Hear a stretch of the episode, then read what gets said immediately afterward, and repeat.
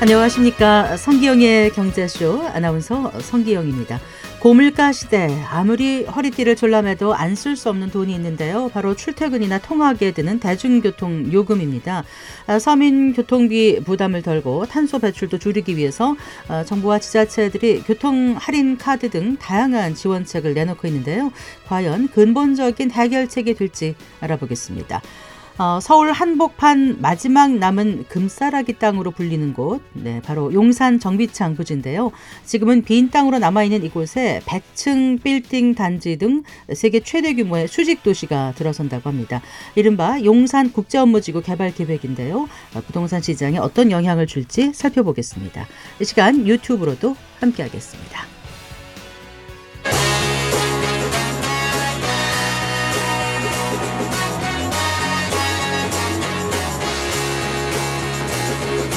경제 시야를 넓혀드립니다. 투자의 지름길을 안내합니다. 돈 되는 정보를 발견하는 시간. KBS 1라디오 경제쇼.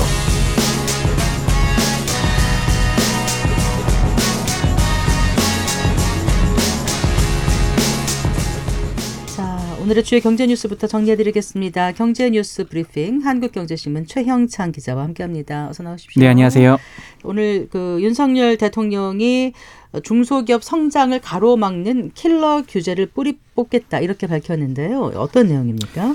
그 오늘 대통령 제10차 민생 토론회가 성수동에서 열렸어요. 네. 중소기업과 소상공인 대상의 이제 민재, 민생 경제 파트였는데 이 자리에서 이제 민생 경제 종합 패키지를 발표했거든요. 네.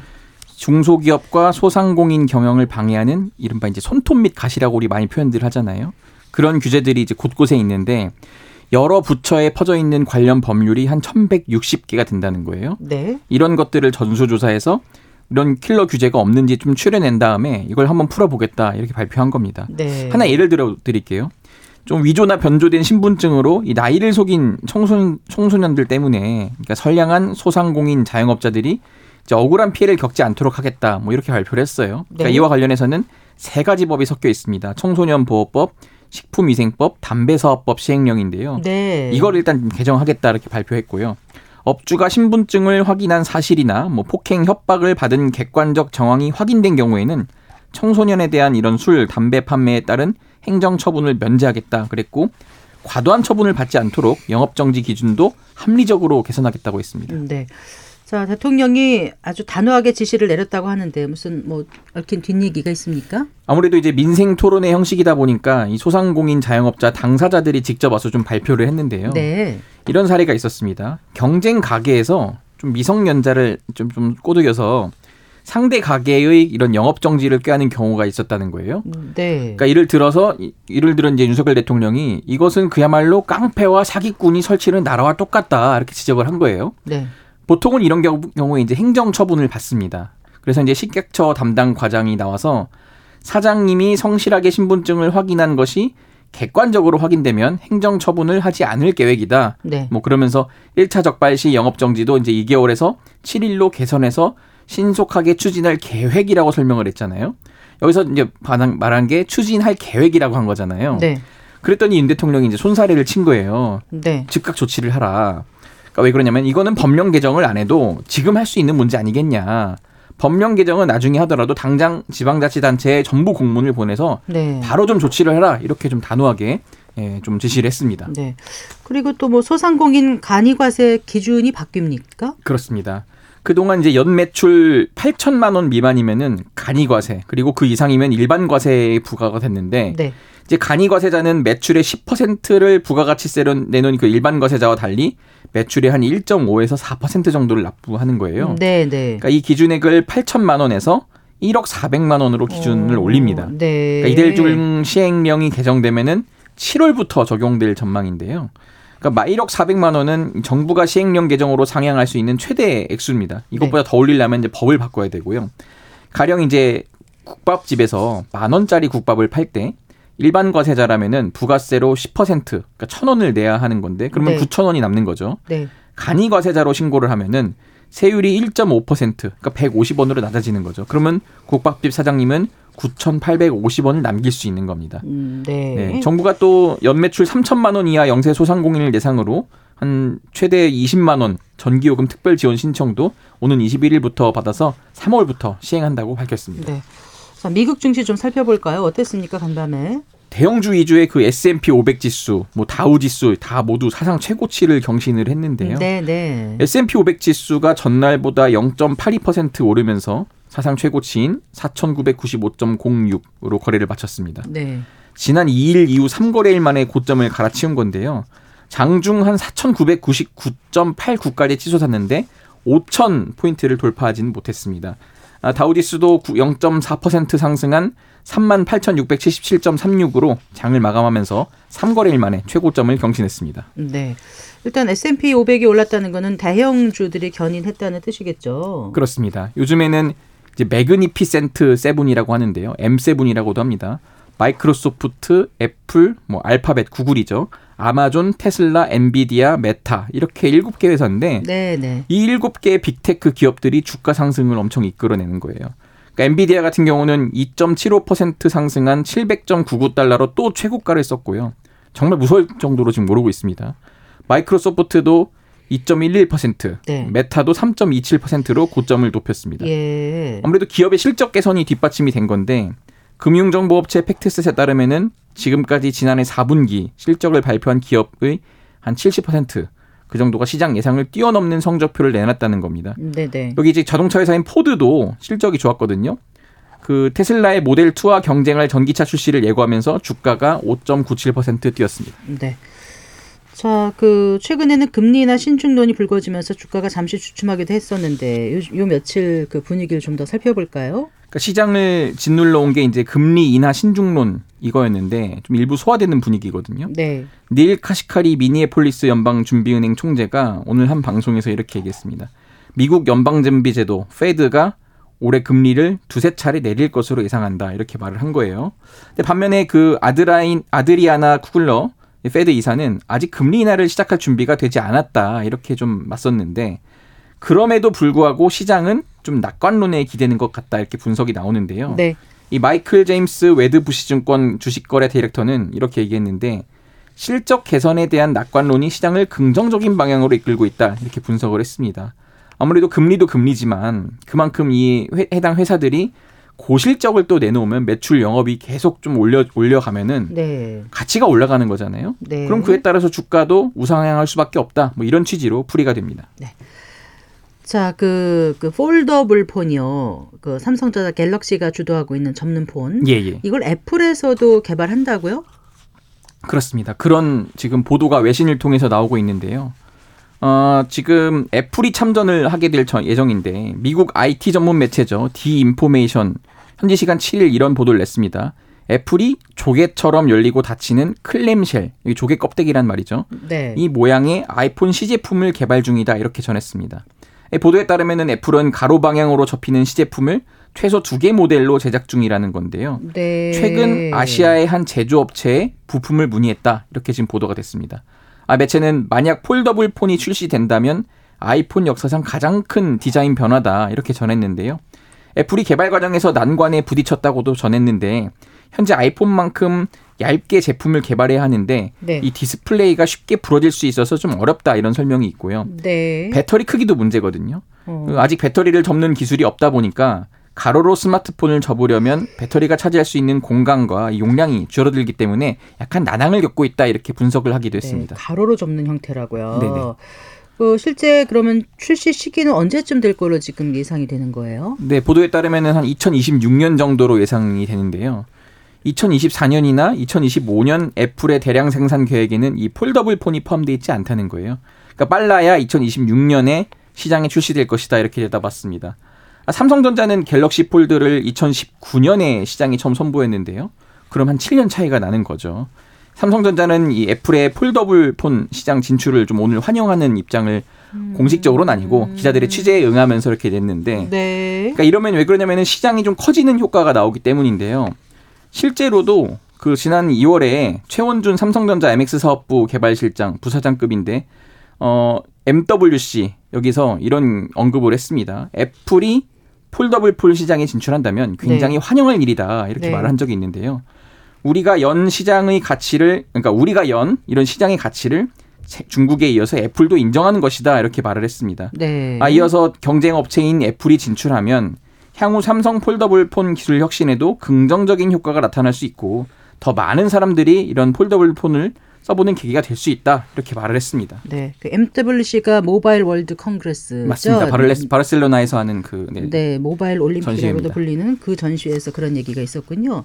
그 현재 전 세계 폴더블 폰 시장 현황은 그럼 어떻습니까?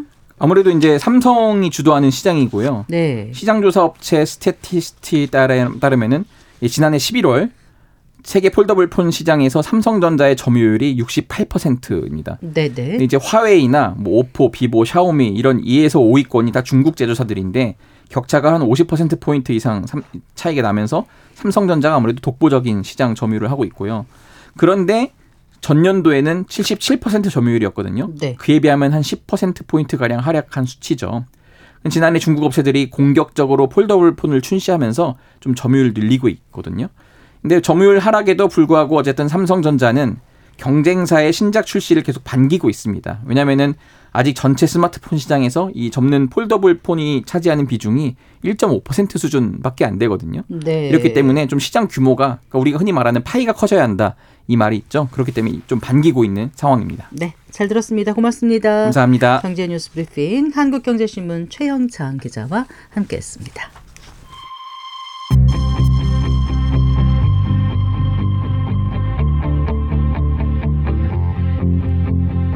경제 전문가의 원포인트 레슨. 꼭 알아야 할 정보와 이슈를 알기 쉽게 풀어드립니다. 대한민국 경제 고수와 함께 투자의 맥을 짚는 KBS 일라디오 경제쇼. 진행의 성기영 아나운서입니다.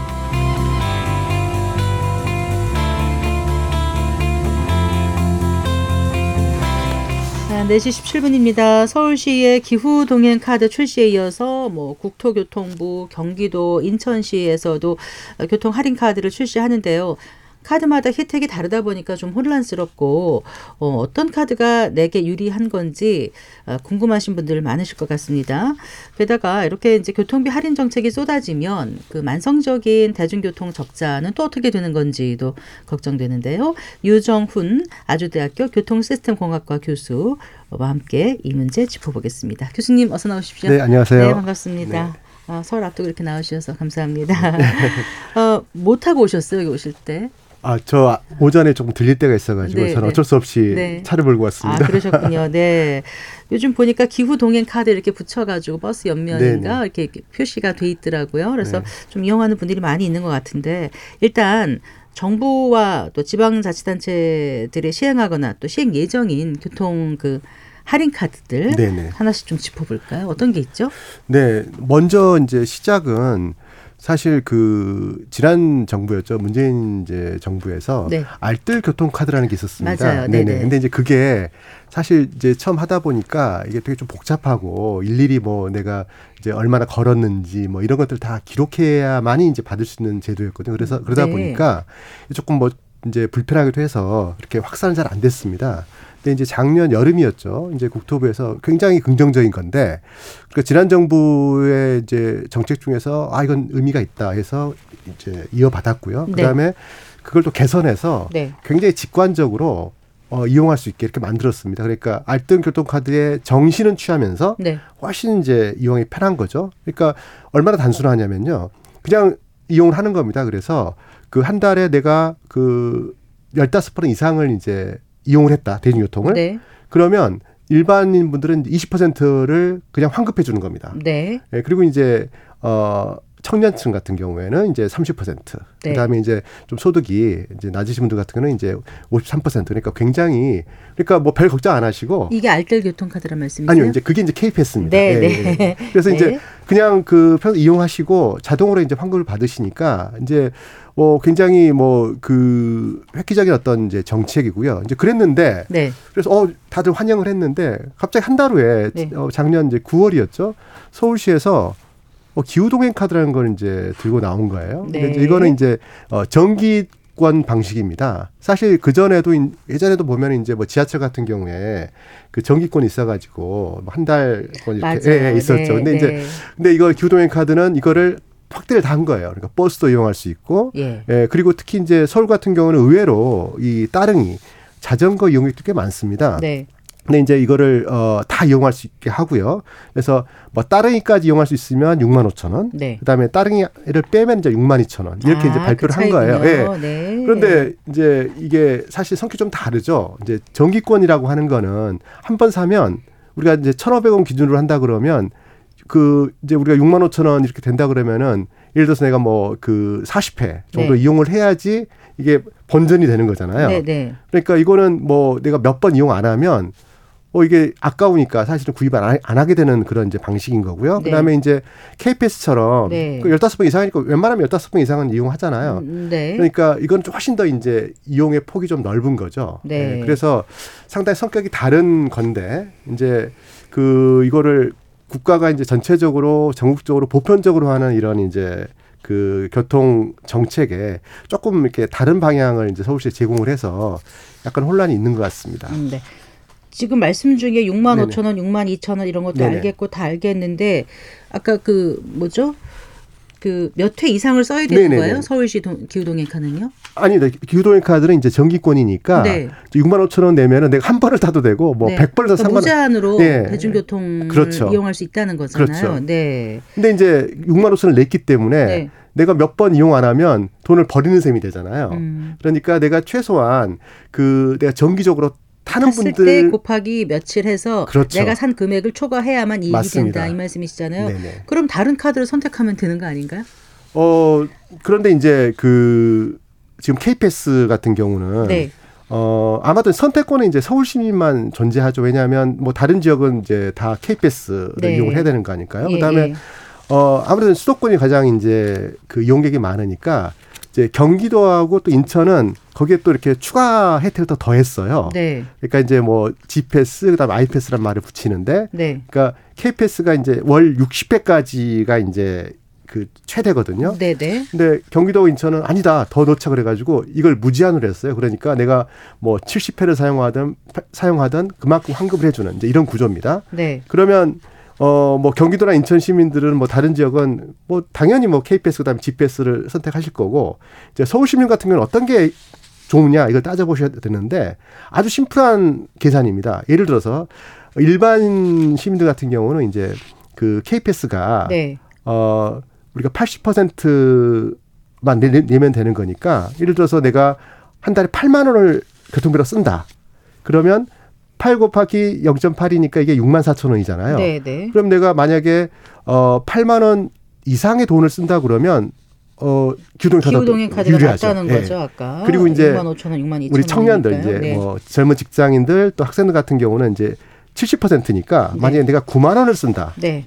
그러면 이제 이상이면은 당연히 그 기후동행 카드가 유리한 거고 그다음에 이제 그 아래라 그러면은 어 실제로는 이제 K패스 유리한 거죠. 그런데 이제 하나 좀 참고를 하셔야 될게 네. 이제 기후동행 카드가 이게 서울시 고유의 이제 정책이다 보니까 다 이용할 수는 없어요. 서울 시내 네, 네. 그래서 그런데 이제 아시겠지만 이게 수도권이 하나의 생활권이잖아요. 그래서 뭐 서울에 사시면서도 뭐 경기도나 인천에 또뭐 여러 가지 뭐 학교를 다닌다든 직장 또는 다른 일로 이제 왔다 갔다 하시는데 네. 서울을 벗어나면 이제 이용이 안 되니까 이제 이런 부분도 좀 고려를 하셔야 됩니다. 네.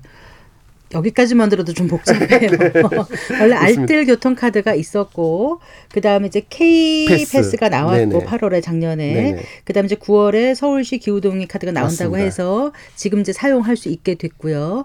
근데 기후동행 카드는 6만 2천 원, 6만 5천 원이고, 네네. 무제한으로 서울에서 탈 수 있는 거고, K패스는 일반이면 20% 할인, 청년이면 30% 할인, 저소득층은 53% 할인, 맞습니다. 뭐 이렇게 할인율이 적용이 네네. 되는데 비교해봐서 써야 되는데 서 이제 수도권이냐 서울이냐에 따라서 어느 걸 선택해야 될 문제가 있을 수도 있고 서울이지만 경계선이 수도권을 왔다 갔다 할 때 뭘 써야 되는지 좀 고민이 되는 부분이 있어 그렇습니다. 보입니다. 그럼 어떻게 어떤 사람한테 유리한 건지 이제 하나하나 좀 따져봐야 되는데 네네. 제가 또 궁금한 거는요 경기도에서 네네. 더 경기 패스 네. 또 인천에서 인천 아이 패스가 네네. 나왔다고 하더라고요. 이제 점점 헷갈려요. 어, 그러니까 이제 이거는 네. 그 굉장히 이제 그 좋은 방향인데 뭐냐면 이제 국토부에서 중앙 정부에서 네. 전국 어디나 우리 우리 국민은 누구나 다 사용할 수 있는 K패스를 이제 예, 내놨습니다. 네. 그런데 이제 경기도나 인천 같은 경우는 아무래도 이제 지역이 넓다 보니까 사실 지방에 계시는 분들보다는 좀 교통이 많이 들거든요. 네. 그러니까 아 우리 경기도는 경기도민을 위해서 조금 더 혜택을 더 얹자. 네. 뭐 그게 나온 게 이제 더 경기패스입니다.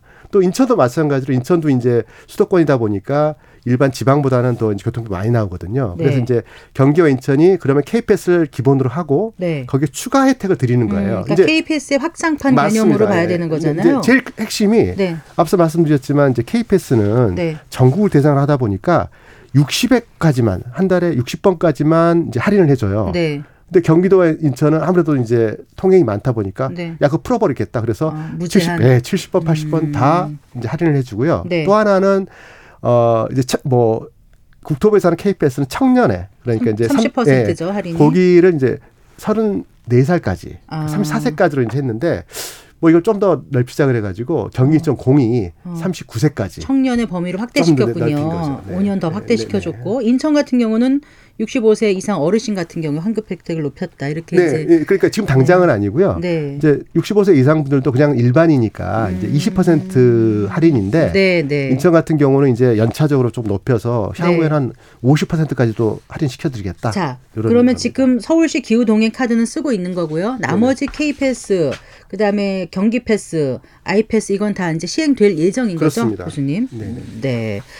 어, 자, 그러면 어떤 사람에게 어떤 카드가 유리한지 조금 더 예를 들어서 설명을 해 주세요. 네, 어, 일단 그 선택권은 서울 시민에게만 있습니다. 왜냐하면 뭐 그 경기 도, 도민이나 그 다음에 이제 그 인천 시민 같은 경우에는 기본적으로 경기도와 인천에서 이제 통행을 시작하시잖아요. 네. 그러니까 서울시 기후 동행 카드는 못 쓰는 거라고요. 뭐 그렇죠 의미가 어, 없죠. 네네. 예, 할인 혜택을 못 받으니까. 네. 이제 그래서 이제 서울 시민들이 이제 선택을 할 수 있으신데 어 일단 금액으로 따지면 네.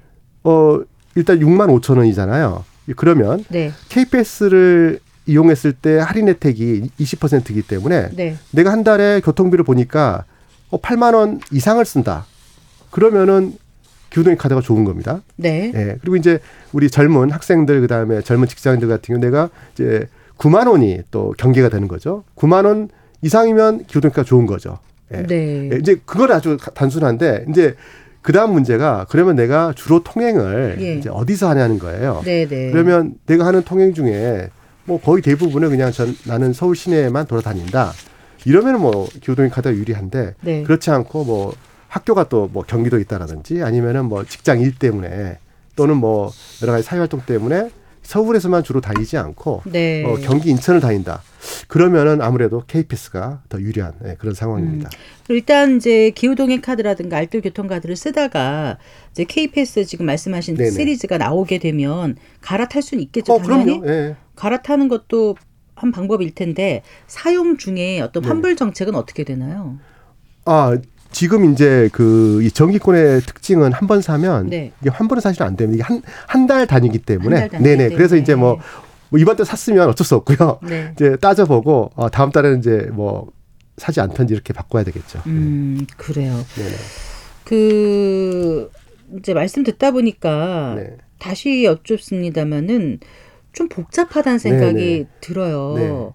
네. 그러니까 하나하나 지금 비교를 해보면 아는데 그쵸. 한 5분 10분 지나서 생각하면 맞습니다. 내가 뭘 해야 될지 네, 이런 네. 생각이 들 정도로 지금 약간 애매하거든요. 물론 이제 이게 저희가 라디오이기 때문에 어떤 도표로 보여드리거나 네, 이러지 네. 못한 제약이 있어서 좀 더 그럴 수는 있겠습니다만 이걸 좀 통합할 수 있는 방법은 없는 거예요, 아, 교수님? 그 부분이 사실은 참 그 되게 안타깝고 또 이제 작년 9월에 이제 서울시에서 네. 이제 기후동행 카드를 발표했을 때 네. 많은 전문가들이 지적했던 내용이거든요. 이제 왜냐하면 어 일단 이제 우리 중앙 정부에서 전 국민 모두에게 일종의 어떤 어 기초적인 교통 복지 차원에서 좀 획기적인 KPS를 이제 도입을 했지 않습니까? 네, 네. 그러면 기본적으로 이제 그런 KPS의 틀 안에서 또 경기 인천처럼 아직 이제 지방의 도시들은 이제 뭐 추가적인 뭐 이런 방안이 아직 발표는 안 됐지만 네. KPS를 중심으로 해서 뭔가 이렇게 이제 추가하는 그런 방식을 좀 택했으면 좋지 않았을까라는 음, 건데 네. 이게 서울시는 이제 정기권이라고 하는 완전 다른 방향의 어떤 이제 정책이거든요. 그래서 그 부분 좀 아쉬웠고 또 하나는 뭐 우리가 이제 수도권에 2,600만이 살고 계시는데 사실은 뭐 서울, 경기, 인천에 어, 행정부의 경계라고 하는 게 사실 별 의미는 없습니다. 일상생활에서는 네, 네. 다들 뭐 서울에서 경기로 출퇴근도 많이 하시고 그래서 결국 이제 요즘은 생활권 단위로 우리가 봐야 되는데 네. 지금 이게 서울에서만 이제 사용을 할 수 있게 하다 보니까 사실은 뭐 그 특히 광역적으로 이렇게 멀리 통행하시는 분들 같은 경우에는 그냥 빗좁은 개살구거든요. 그래서 이런 부분이 아쉽고 그리고 아마도 좀 이제 경기랑 인천에서는 약간 또 기분도 좀 상한 것 같아요. 상의 안 하고 서울시에서 먼저 네네? 왜냐하면 네. 왜냐하면 이제 전통적으로 네. 굉장히 오래된 전통인데 서울 경기 인천이 이 대, 특히 대지호텔 관련돼서 서로 사전 좀 협의를 많이 했습니다. 네, 네. 예를 들어서 뭐 우리가 택시 요금을 조정한다라든지 그다음에 버스 이런 지하철 요금을 조정을 할 때 각자 여건은 다르지만 한쪽에서 이렇게 요금 인상률이 생기면 이제 같이 맞, 맞춰주는 음, 네, 네. 그렇잖아요. 이렇게 서울은 뭐 더 싸고 뭐 어디는 비싸고 안 되니까 예, 그래서 예. 그런 좋은 전통이 잘 지켜왔었는데 네. 이번에는 그렇게 독립적으로 나가니까 어. 좀 그런 면에서도 약간 왜 그랬을까요? 어떤 예산 문제인가요? 비용 문제인가요? 뭐가 좀 이- 이유가 있었을 거 아닙니까? 어, 아, 아마도 이제 그 서울시에서 따져 보니 네. 그 KPS의 방식보다는 서울시 내 서울 시민들이 봤을 때 서울 시 내에서 무제한이 훨씬 더좀 음. 더 혜택이 있지 않을까 하는 뭐 그런 저는 아주 뭐 좋은 관점 생각했다고 봅니다. 그리고 이제 네. 특히 최근에 전 세계적인 추세가 유럽에 뭐 9유로짜리가 성공해서? 네네 그래서 이제 네. 40 작년에 뭐 독일도 이제 49유로 네. 무제한 작년 여름에 나왔던 맞습니다. 것 같아요. 5월입니다. 예, 그래서 네. 아마도 이제 그 무제한이라는 음. 이게 사실은 굉장히 직관적이잖아요. 들었을 때. 그래서 특히 서울에서는 아마 그런 쪽에서 에, 이런 조금 다른 어프로치를 하지 않았나 이런 생각이 듭니다. 음. 어쨌거나 서울시의 그 기후 동행 카드는 많이 팔렸다 그러더라고요. 아 근데 이제 그것도 좀 잘 자세히 보셔야 되는 아, 게? 네. 이제 어뭐 지난주도 발표가 됐는데 그 누가 샀느냐가 중요한 것 같아요. 네. 예, 보면은 지금 이제 20대 30대가 주로 샀지 않습니까? 아무래도 사회생활 그렇죠, 많이 그렇죠. 하고 예. 돌아다닐 일이 네네. 많고 하니까. 그러니까 네. 뭐 기후동행 카드의 이제 가장 큰 정책적 목표가 결국 이제 그 우리 자가용 이용을 좀 줄이자. 그래서 우리가 기후 위기에 대응하자는 게 교통비를 줄여주는 것도 있지만 그렇죠. 사실 네, 그것- 대중교통을 이용해서 탄소 배출을 줄이자 맞습니다. 이거죠. 사실 그게 네. 더 훨씬 상위의 어떤 네. 이제 목, 목표고 그렇습니다. 그러면 문제는 그 평상시에도 원래 대중교통 이용하시는 분들, 뭐 학생이라든지 이런 분들은 자차가 아니니까. 예, 예, 네. 예, 그렇기 때문에 원래 당연히 누구라 보더라도 이게 유리하거든요. 음. 근데 이제 이런 기후동행 카드라는 정책의 궁극적인 목표는 어 내가 평소에 자가용을 주로 이용을 했는데 네. 근데 어 이런 어떤 좋은 제도를 통해서 나는 자가용을 버리고 이렇게 이전해 오는 이런 분들이 많은 게 사실은 성공이잖아요. 그러니까 기후동행 카드를 많이 구입했다는 사람들이 그런 사람인지는 맞습니다. 모르겠다. 아직 그런 발표는 안 돼 있습니다. 아, 그리고 20, 30대 몰려 있는 거 봐서는 그런 것 같지는 않다. 네, 기존에 원래 사용하시는 분들. 말씀이신 네네네. 거죠. 어쨌든 기존에 사용하는 사람들은 소비자로서는 후생이 아, 높아졌다 그럼요. 이렇게 예, 예. 생각할 텐데 네. 애초에 그 장기적인 목적은 탄소 배출 어, 그 절감을 어, 노리고 하는 그렇습니다. 거니까 그거의 목적을 달성하기 위한 쪽으로 좀 이렇게 가야 될 것 같은데 네. 어떻게 보완이 돼야 된다고 생각하세요, 교수님? 네, 그 이제 보통 일반적으로 이제 그 대중교통을 이제 이용하게끔 하는 게 전 세계적인 다 목표입니다. 네. 그러면 이제 생각을 해보죠. 내가 왜 사람들이 자가용을 이용하지를 생각을 해보면 편하니까. 그렇죠. 예. 네. 그리고 이게 뭐 별 부담이 안 된다. 이거 두 가지거든요. 어, 그러니까 아무리 유류비 어쩌고 저쩌고 해도 나는 그 정도는 감당할 수 맞습니다. 있어 이런 사람들이 꽤 있다는 그렇죠. 거죠. 뭐 네. 자가용 이용객들이 무슨 뭐 대중교통 이용이 비싸서가 아니잖아요. 그러면 네. 이제 서울은 이제는 정말 정, 전 세계적으로 뭐 5대 도시 안에 듭니다. 특히 수도권은. 그래서 우리가 비교를 할 때도 보통 서울 그러면 비교 대상이 바로 옆에 있는 이제 동경, 그다음에 네. 뉴욕, 네. 런던, 파리 이런 데입니다. 그러면 요즘 이제 우리 시민분들 그 세계 많이 다녀보시니까 내가 일본 동경에 가는데 차를 몰고 동경 시내 신주쿠에 간다? 뭐 시부야에 간다? 사실 어렵다. 불가능하잖아요. 네. 주차요금도 감당도 안 되고 네. 뉴욕도 나라사도 네, 마찬가지죠. 네, 네. 런던. 근데 서울은 자세히 보시면 네. 아 내가 그래도 강남에 차를 몰고 엄두를 내거든요. 실제로. 네, 네, 그렇잖아요. 그 말은 뭐냐면 아직까진 할. 아직까지 네, 그 말은 뭐냐면 여전히 서울이란 도시는 실제로 음. 사실은 특히 시내 사대문 아니라든지 강남에 갈 때 자가용 이용을 할 때 어, 어 내가 이거 갈수 있나 이런 생각이 들게 만들어야 되는데 네. 그렇지 않다는 거죠. 예, 그래서 그 이렇게 이제 자가용 이용에 대해서 일종의 뭐 페널티를 좀 줄 필요가 있고요. 그 다음에 그 페널티를 줄여서는 안 되고 네. 그러면 자가용을 버리고서라도 네. 충분히 내가 버스나 지하철 이용해서 편해야 되잖아요. 네. 근데 지금 최근에 서울시는 둘 다 아닌 것 같아요. 예를 들어서 지난달 15일이었죠. 예, 예. 남산 1호 터널, 3호 터널에 혼잡 통행료 네, 깎았었어요. 일부 그래서- 면제한다. 네, 그래서 네. 그러면 차, 차를 타라는 거? 타란 얘기인가? 그다음에 애매- 예, 그리고 이제 명동에 버스 대란 났잖아요. 네네. 아니 사대문에 당연히 버스 타고 가야 되는데 네. 버스 타고 갔더니 한 시간씩 막 헤매는 거예요. 거기 이상하게 교통 그렇죠. 체계가 바뀌어서 진짜 고생한 네, 적이 있어요. 그러면 네. 그러면 아유 어차피 아, 막히는데 아. 차지. 그리고 음. 이제 더 중요한 문제 중에 하나가 네. 대부분 이제 주차를 가지고 이제 우리가 제어를 하는데 네, 네. 작년 6월이었습니다. 이제 서울시에서 운영하는 그 이제 공영 주차장인데 시내 거기 월 정기권을 네. 요금을 30% 깎아줬어요. 아, 경기가 어렵다고. 오. 그래서 이제 이런 것들이 시그널이 좀 엇갈려서 네, 엇갈리는 거죠. 어느 쪽의 정책 방향인지 약간 헷갈리네요. 맞습니다. 그래서 네.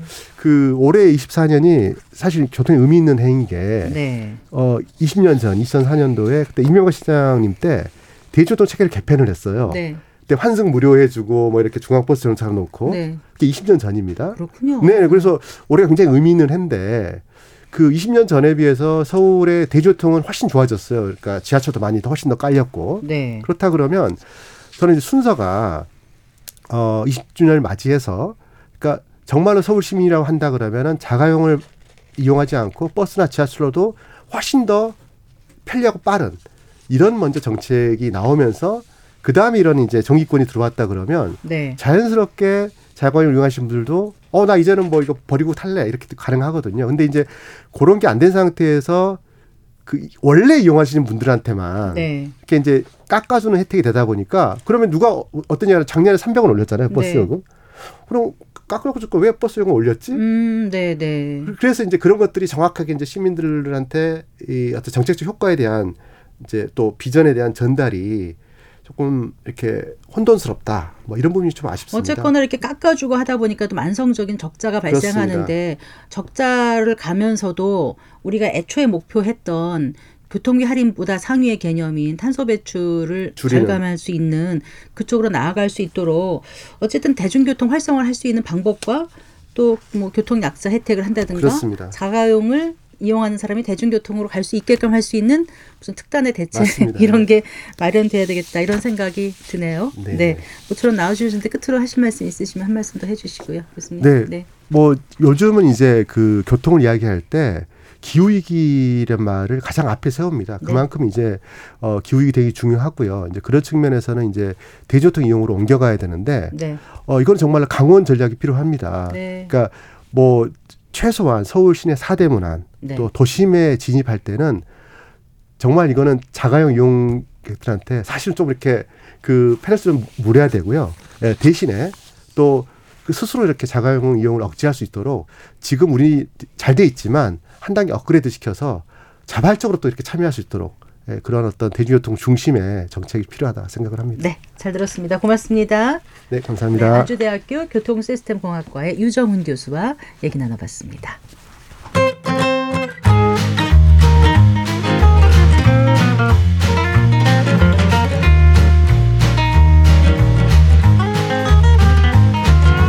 경제 맛집 투자 핫플 지금은 돈 벌기 딱 좋은 시간 KBS 일라디오 경제쇼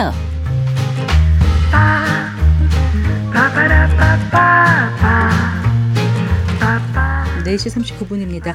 자, 한 주간 집값 동향 살펴보고 실생활에 도움이 되는 부동산 관련 소식 전해드리겠습니다. 김인만 부동산 경제연구소장과 함께 합니다. 어서 나오십시오. 안녕하세요. 안녕하세요. 예. 뭐 설 직전이니까 뭐 집 보러 다니고 이런 분들은 많지 않으실 것 같고 네네. 어, 일단 그 전세 사기와 관련한 소식 좀좀 전해 주세요. 음. 네. 그 미추홀구 일대인가 인천 거기서 네네. 이제 많은 그 분들의 전 재산인 그 전세금 사기를 벌여서 재판에 넘겨졌던 그 피의자가 결국 징역 15년 선고받았다고요. 네네.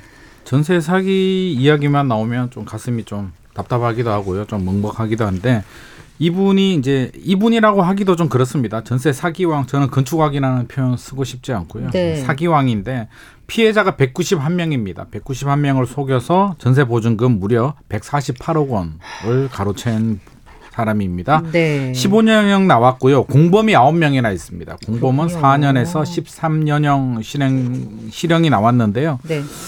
뭐 보시는 분들에 따라서 뭐 어떻게 보시는지는 모르겠지만 저는 15년밖에 안 나왔나라는 생각이 일단 들고요. 마음 같아서는 그냥 1억 원에 1년씩 해서 한 148년 정도 나왔으면 속이라도 좀 시원할 텐데 우리나라 법에서는 15년형이 제가 변호사님한테 물어보니까 이 정도면 사실은 많이 나오는 아, 거라고. 물어보셨군요, 네네, 직접. 많이 나왔다고 네, 합니다. 네. 이렇게 처벌이라도 받으면 그나마 조금 좀 다행인데 실제 처벌을 받지 않는 경우도 많이 있다면서요. 실제로는 처벌이 훨씬 더 어렵습니다. 네. 이렇게 인천 사기왕 같은 경우는 명백한 이제 사기가 입증이 됐고 뭐 혐의가 있는데 우리가 실질적으로 이제 사기가 입증이 되려면은요 기망의 의도가 있어야 되고 네. 그 기망을 통해서 어떤 착오가 생겨야 되고 네. 인과관계를 입증을 해야 되는데 사기 당하신 분이 이걸 입증하기가 현실적으로는 좀 굉장히 어렵고요. 네. 실제로 이제 전세 사기에 대한 범위가 굉장히 광범위한데 처음부터 이렇게 공범 공모를 해서 사기를 하는 경우들도 있고요. 실제로 많은 사례들은 우리가 무자본 갭 투자라고 하는데 이게 뭐냐면 어 매매 가격이 1억이면 예를 들어서 전세 금액이 1억 원 또는 1억 1천만 원 이렇게 되는 경우들이 있습니다. 빌라 오피스텔 네, 같은 네, 경우에. 네. 그러면 시세가 1억인데 전세 가격이 1억 1천만 원이면 투자하는 사람이 자기 돈 들이지 않고요. 오히려 천만 원을 더 받아갈 수도 있는 구조가 무자본 갭 투자인데 네. 이걸 한 채만 하면 괜찮은데 그렇죠. 한두 채 정도는 그럴 수 있다고 쳐요. 문제가 생겨도 전세 네. 가격이 떨어져도 뭐 신용 대출을 받더라도 충분히 갚을 수가 있는데 네. 이게 10채, 100채 이렇게 돼 버리게 되면 전세 가격이 올라갈 때는 한 채당 천만 원이 입금이 되니까 100채면 돈을 쉽게 벌 수가 있는데 네. 이렇게 했다가 만약에 전세 가격이 떨어지게 되면 이게 갚을 수가 없죠. 그래서 못 갚는다는 게 이제 마음을 먹고 이제 진행을 하게 되는데 이게 법으로 넘어가게 되면 나는 기망의 의도가 없었고 네. 전세 가격이 떨어진 게 내 잘못이냐라는 논리로 가면 네. 또전 사기를 입증하기도 어렵기 때문에 현실적으로는 처벌 받기도 어렵고요. 실제로 입증이 되더라도 사기가 15년 나오는 건 아니고요. 기본적으로 한 2, 3년 정도밖에 안 나옵니다. 아, 그러니 무자본 갭 투자가 그러니까 상대방을 착오에 빠지게 하는 모든 행위 이거를 이제 기망이라고 하는데 네네. 그런 의도가 없었다. 네. 네가 증명해라. 이렇게 그렇죠. 돼서 결국은 사기로 나는 사기를 당했다고 생각하는데 사기가 네네. 아니라 그러고 네네. 내 돈은 못 돌려받고 이러면 지금 설 앞두고 마음들이 어떠시겠어요? 굉장히 좀 답답하고요. 네. 설사 이게 처벌을 받더라도 내 전세금을 받지는 못합니다. 그러니까요. 아까 그 그래서- 15년 선고 받으면 네. 받는 건 그 사람 일이고 네네. 내가 그 돈을 돌려받을 수 있는가 그게 제일 또 중요하지 않겠습니까? 피해자들은 내 돈을 음. 돌려받았으면 좋겠다라는 마음이고요. 정부에서 먼저 좀 선 반환을 좀 해주고 나중에 구상권을 청구하든 경매로 넘기든 이렇게 후순위로 좀 일을 해주기를 바라는데 정부 입장에서는 또 형평성 문제도 있고요. 다른 다른, 사기 사건들도 있는데 보이스피싱도 때. 있고 다 있는데 네. 먼저 구제 구조해 구제해주기는 좀 어렵다라는 반응을 보이고 있어서 현실적으로는 좀 굉장히 좀 어려운 숙제이기도 합니다. 그래서 네. 또 더 깊이 들어가면 또 전세의 구조적인 문제가 있죠. 전세라는 제도 자체가 무이자 대출이거든요. 네. 집주인한테 이제 돈을 빌려주고 나중에 그 집에 살고 있다가 나갈 때 돈을 받는 구조인데 우리가 친구한테 돈 빌려주고 친구가 안 갚으면 현실적으로 좀 굉장히 어렵잖아요. 네. 그래서 이런 구조적인 문제가 있기 때문에 저는 그런 생각도 듭니다. 뭐 안전장치도 마련해야 될 것 같고요. 뭐 예방도 중요한데 이게 무자본 갭 투자가 이렇게 성행할 수 있는 부분은 우리가 일반적으로 투자라고 한다면 자기 돈을 들여서 구입을 하고요. 네. 거기에서 발생하는 월세라든지 임대 수익을 가지고 수익을 얻어야 되는데 네. 전세금을 가지고 투자금을 충당을 하고 향후에 발생하는 시세 차익을 노리고 하는 이런 투기를 우리가 투자라고 많이 하고 있기 때문에 저는 네. 이 부분이 좀 문제인 것 같고 정부 입장에서는 한두 채는 괜찮은데 뭐 다섯 채, 열 채 이상을 이렇게 무자본 갭 투자나 갭 투자로 하는 부분에 네. 대해서는 적어도 한 집값이 30% 정도는 강제 예치를 하는 뭐 그런 제도도 좀 그런 거 있잖아요. 왜 그 시스템 우리나라 워낙 잘 발달돼 있지 않습니까? IT 네네. 이런 게.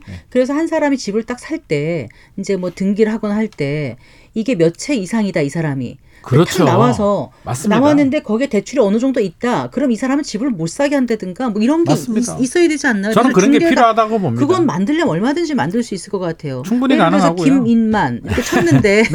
거기에 나중에 사후적으로 백채가 있다. 나중에는 알 수는 있어요. 네네. 근데 그러기 전에 이 사람이 사기를 하는지 못 사기를 치는지 아닌지 모르는 단계에서 주택을 구입할 때 그렇게 등기하기 전에 할 수 있는 방법이 없을까?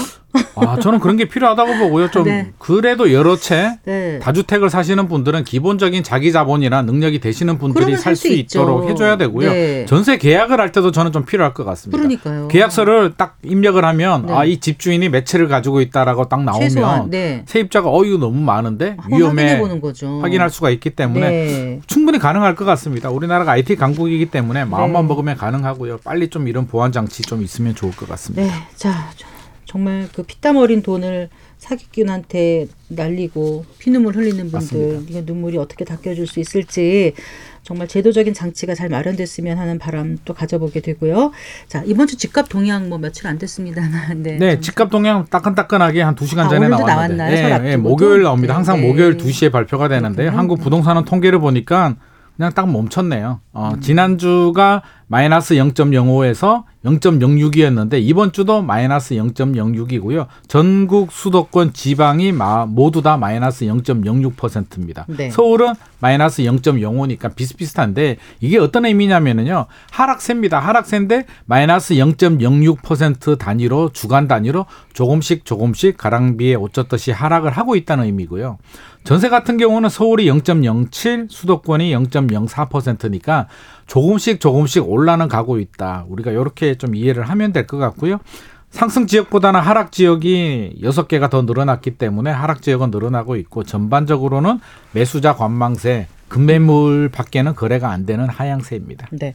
이번 주에 또 좀 시장을 놀라게 했던 소식이 강남 모 아파트 청약에 5만 명이 몰렸다고 하는데 5만 명이 몰렸습니다. 이게 이제 그 59제곱미터 네네. 약간 좀 국민 평형보다는 약간 작은 우리가 거잖아요. 일반적으로 말하는 25평. 네. 네네. 거기 분양 가격이 17억 원이 넘는데 여기 5만 명이 몰렸다고요. 5만 명이 몰렸습니다. 네. 이제 메이플자이라는 아파트인데요. 왜 5만 명이 몰렸, 몰렸냐면 주변 시세보다 저렴하기 때문입니다. 주변 시세가 3.3제곱미터당 1억이 넘는데요. 강남의 가장 좋은 자리에 위치하고 있습니다. 약간 그들만의 리그인데요. 이게 분양가가 한 6,800 정도 나왔으니까 일단 저렴하니까 많이 몰렸는데 제 생각보다도 더 많이 몰린 것 같습니다. 요즘 분위기가 좀 안 좋아서 이 정도는 아닐 줄 알았는데요. 특별 공급이 이제 생애 최초나 신혼부부 같은 특별 공급이 81가구 모집에 네. 만 18명이 신청을 해서 123.7대 1이 나왔고요. 네. 이 유형을 제가 좀 말씀을 드릴 텐데 왜 말씀을 드리냐면 요걸 보면 특별 공급을 신청할 때 좀 전략적으로 할 수가 있는데 생애 최초가 460대 1이 나왔습니다. 네. 그리고 신혼부부가 89대 1이고요. 노부모 부양이 36대 1, 다자녀가 17대 1이니까요. 네. 아무래도 생애 최초가 경쟁력이 높으니까 선택할 수 있는 분들은 생애 최초를 좀 피하는 게 당첨 확률을 조금 더 아, 높이는 방법이 될 것 같고요. 네. 이제 일반 공급이라고 있습니다. 특별 공급은 자격 요건이 되시는 분들, 신혼부부, 생애 최초, 부모님 모시는 분들이고요. 일반 공급은 그냥 청약 통장을 사용하는 통장인 그런 신청 방법인데요. 442대 1이 나왔습니다. 그래서 81가구 모집에 3만 6천 명이 몰려가지고요.